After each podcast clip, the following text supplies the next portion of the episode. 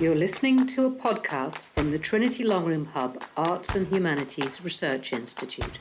Um, and thank you so much to Laura for talking about 93, which is um, another favourite of mine. Um, and I'll be picking your brain about that. There's um, a few recipes, I think, towards the end of it on um, scurvy and uh, the sore back and things like that. So, uh, lots of interesting things in that one. Um, but today I'm going to be talking about uh, TCD MS 103, um, and it is a book of hours. Um, I think we have digitized maybe four or five books of hours so far as part of the collection, um, and uh, hopefully Caroline's nodding at me down the back, so I'm going to take that as confirmation. Thank you, Caroline, um, and hopefully um, a few more, um, a few more to come as well today.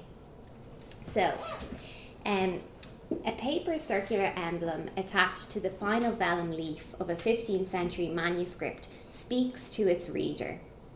In this mirror, so may I learn how from sin I ought to turn. This particular manuscript is a book of hours which once belonged to a Lavina von Bronckhorst, um, who was a spiritual daughter. Um, and Bronckhorst died in Cologne in 1631.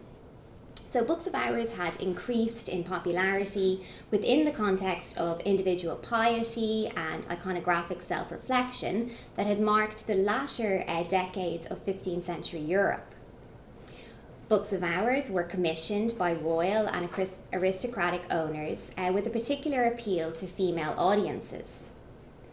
The idea behind these heavily decorated and highly illuminated manuscripts was such that lay or non religious individuals could participate in the prayer and worship that typified the daily lives of monks and priests. So that's where the hours uh, comes from, uh, books of hours. So it's the hours of the of the the monks, um, and people were trying to kind of mimic this, I suppose, at home. While for the most part adhering to the hours of the, domast- uh, the monastic divine office, um, each manuscript commissioned was a fresh beginning, varying greatly according to the needs and desires of its commissioning and later owners. And that's the one thing that I really enjoy about these particular manuscripts that yes they follow you know a set kind of pattern and they have very similar sometimes texts and illustrations but each one has its own personal touch, and this is uh, particularly true for this one here. So, this was true for uh, 103. Um, which was signed by uh, uh, with the addition of this memento mori or remembrance to death, and its personalized nature typifying the genre.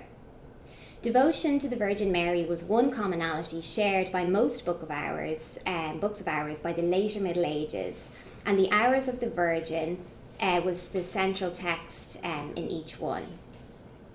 Unsurprisingly, illustrious illustrations of the Virgin abound throughout the manuscript, and I'll show you some of those later. For, as Marina Warner, amongst others, have noted, the Virgin Mary was the uh, Church's female paragon, the ideal feminine personified. Mary was considered the favoured intercessor between humanity and God her stern yet merciful persona, encouraging people to walk in her light. As a model of piety, the Virgin was frequently symbolized by a mirror because she received the light and reflected it perfectly.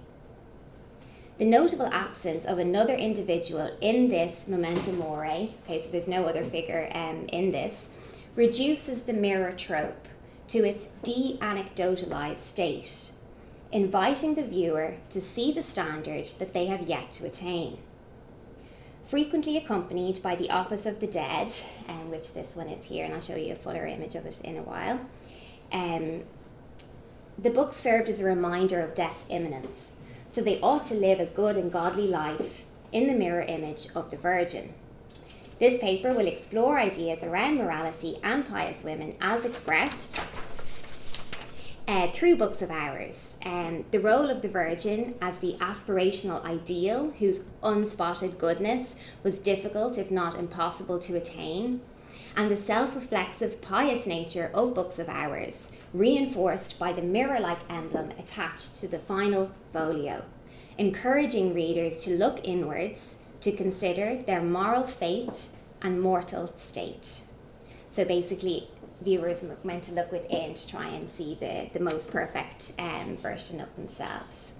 So, what about medi- medieval ideas about sort of medieval women? So, as uh, Ruth Karras um, and uh, Judith Bennett and others have uh, noted, um, during the medieval period, man was considered the human standard, while women were the marked gender.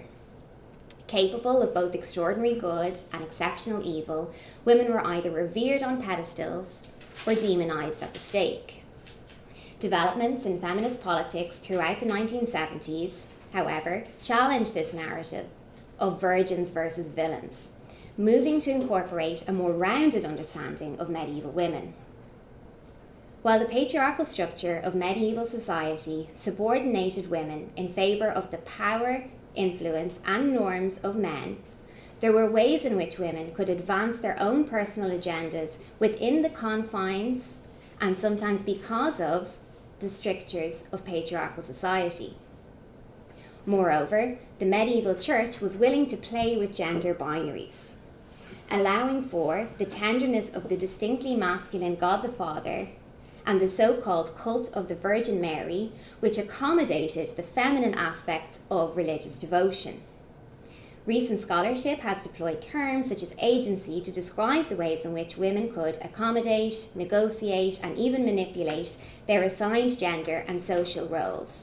Though, as uh, Martha Howell um, has noted, this term is not uh, unproblematic, and overuse of the term agency kind of uh, reduces um, its, its meaning in a way. Under church doctrine and medieval law, mankind had fallen from grace through the actions of Eve, and all types of law regarded women as inferior, with many lacking legal identity. Nevertheless, across England, Scotland, France, and the Low Countries, there were landholders who were women and women who flouted traditional gender roles. Despite attitudes of church and law, women exerted influence not only within the confines of the family, but in the political, economic, and religious world also, um, in spite of, again, and sometimes because of the restrictions that were placed upon them. While many sources focus on the male experience, there are many also which speak to the female experience of medieval life, uh, from which much can be gleaned. Um, and my paper is going to look at 103 um, in particular. So, while both men and women read and owned books of hours, I'm not saying it was a, an exclusively female thing, and they did hold a special meaning for women in particular. From the 13th century, female patrons came predominantly from royal and noble families. These manuscripts were individually commissioned by owners from the upper echelons of the social elite, lavishly decorated and carefully designed. By the 15th century, however, the books became increasingly popular amongst the laity as mass produced manuscripts and printed books became more widely available. These manuscripts were prepared on speculation by a bookseller who planned production, deciding which sets of texts and illustrations to include. In turn, customers chose from this ready made selection, sometimes adding a custom text or image, um, as may have been the case in 103. Um, so while books of hours were commonly gifted to brides or the betrothed couple um, to be used by women and their families, the lines of marriage did not apply in this case um, here, well, for this particular owner. Okay, so um, this is uh, 103, so it's about this size, small. It's not the smallest one. There's um, smaller smaller books of hours. Again, smiling at Caroline. This one's really, really tiny and just lovely. And this is a little bit bigger. Um, and we can see here um, that it once belonged to a Lavina von uh. Um, who, as I said you, died in Cologne in 1631. Now, this is from the uh, the the Fagel um, the Fagel collection, and um, so you can see Fagel catalogue and the number up the top um, and the old um, call number is there as well. Um, so yeah, this is the one that we're looking at today. So, um, like uh, many medieval manuscripts in the library, uh, in most library collections as well, you know, uh, provenance can be difficult uh, to determine. Uh, both Mark uh, Colker and James Marrow um, date the manuscript to the latter quarter of the 15th century. Um, when books of hours were growing in popularity. So the text here is written predominantly in Latin, though some headings are in Dutch, um, as is the inscription around this, this um, circular emblem that I just showed you on the final folio. So the inclusion of Middle Dutch suggests the manuscript was made for use in the southern Low Countries, perhaps Ghent. Um, neither Colker nor, nor Marrow were willing to fix a more uh, precise place of origin, um, and that's not something I'm going to try and attempt to do here either. Um, where they do diverge, though, and I think this is quite interesting, and this is something that I'd like to look more into, is the dating of the engraving. Okay, so that's been kind of harder to, to pin down. So Marrow dated the paper emblem. Um, let's go back a minute. Marrow dated this to approximately four, 1480, to around the time that the, the manuscript was commissioned, and I just, um, I'm just not, I'm not so sure. Um, I'm probably more inclined to, to side with uh, Colker on this, um, who places it um, places it later. Um, so Marrow had dated it to kind of 1480 um, in accordance with the manuscript, and he's kind of owing that to the to the basic nature of the grave, uh, the engraving, and the, the Gothic lettering as well. So the Oh, okay, great. Um, the engraving uh, doesn't appear in any of the kind of standard corpora or the um, the catalogues, uh, which for the archivists amongst us doesn't mean that it doesn't exist. Um, so on the other hand, um, Colker kind of extends the date into the 16th century. So if the engraving was from the 16th century, then we might be able to tie it to Bronkhorst, which I would love to be able to do, but again, um, I can't be certain.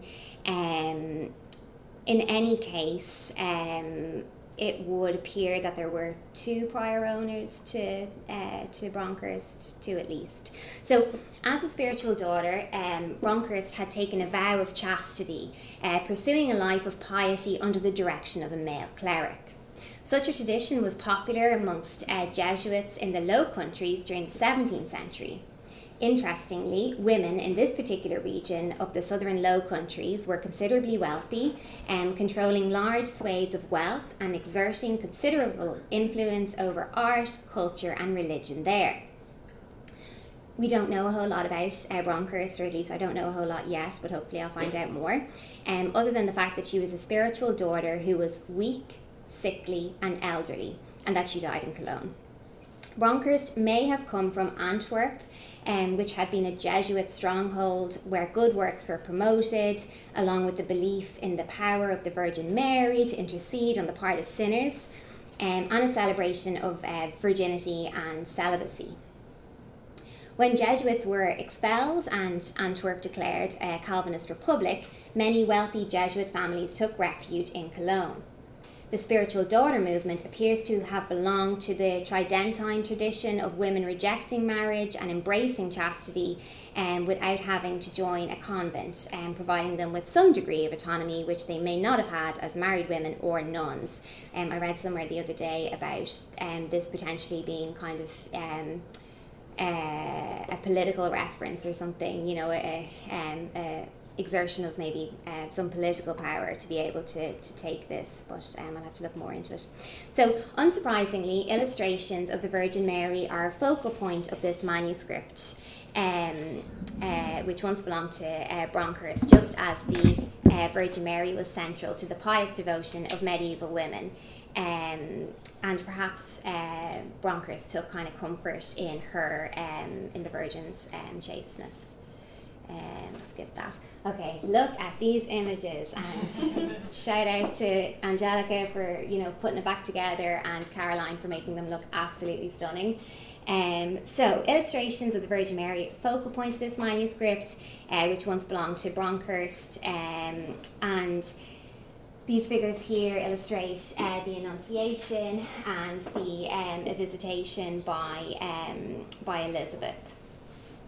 So, as Laura um, Saetveit Miles has noted recently, the centrality of Mary's reading at the site of the Annunciation is sometimes overlooked.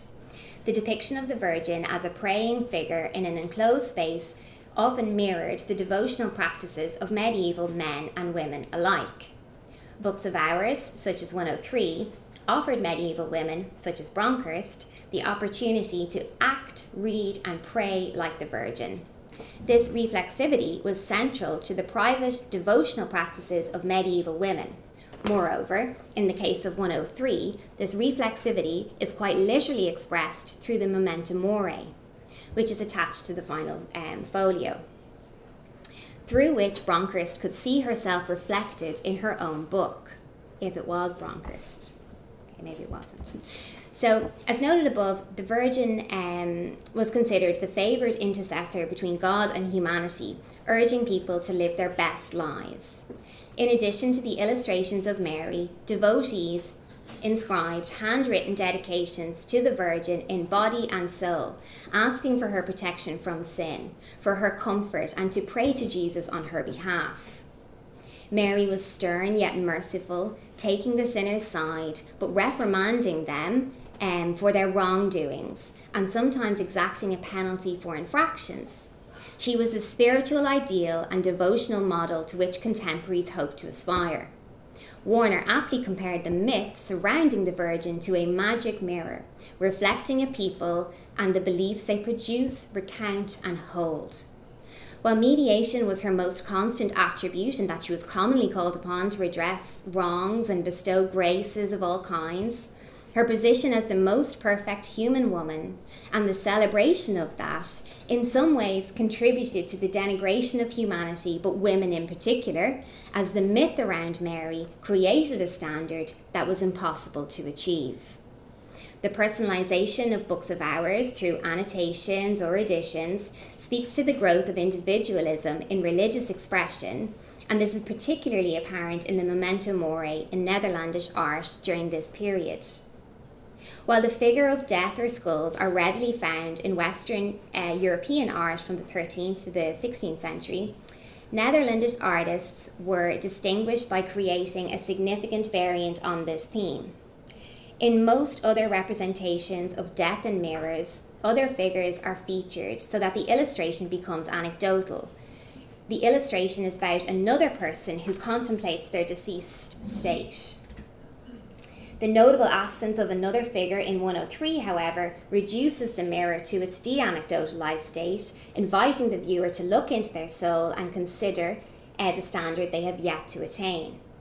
By avoiding particularizing this um, anecdotal figure, the illustration invites free reflection on sin, death, self examination, penitence, and revelation. So, difference here, the this other image is about this horseman who's been scared into uh, living a better life, I suppose. The personalised, and I'm wrapping up, the personalised uh, emblem is reinforced by the inscription in the border, which reads, In this mirror, so may I learn how from sin I ought to turn. According to Augustine, um, mirrors allowed viewers to see what they should, could, or would become. The mirror here is accompanied um, by the Office of the Dead, uh, reminding individuals of death's imminence, and so they ought to live a good and godly life.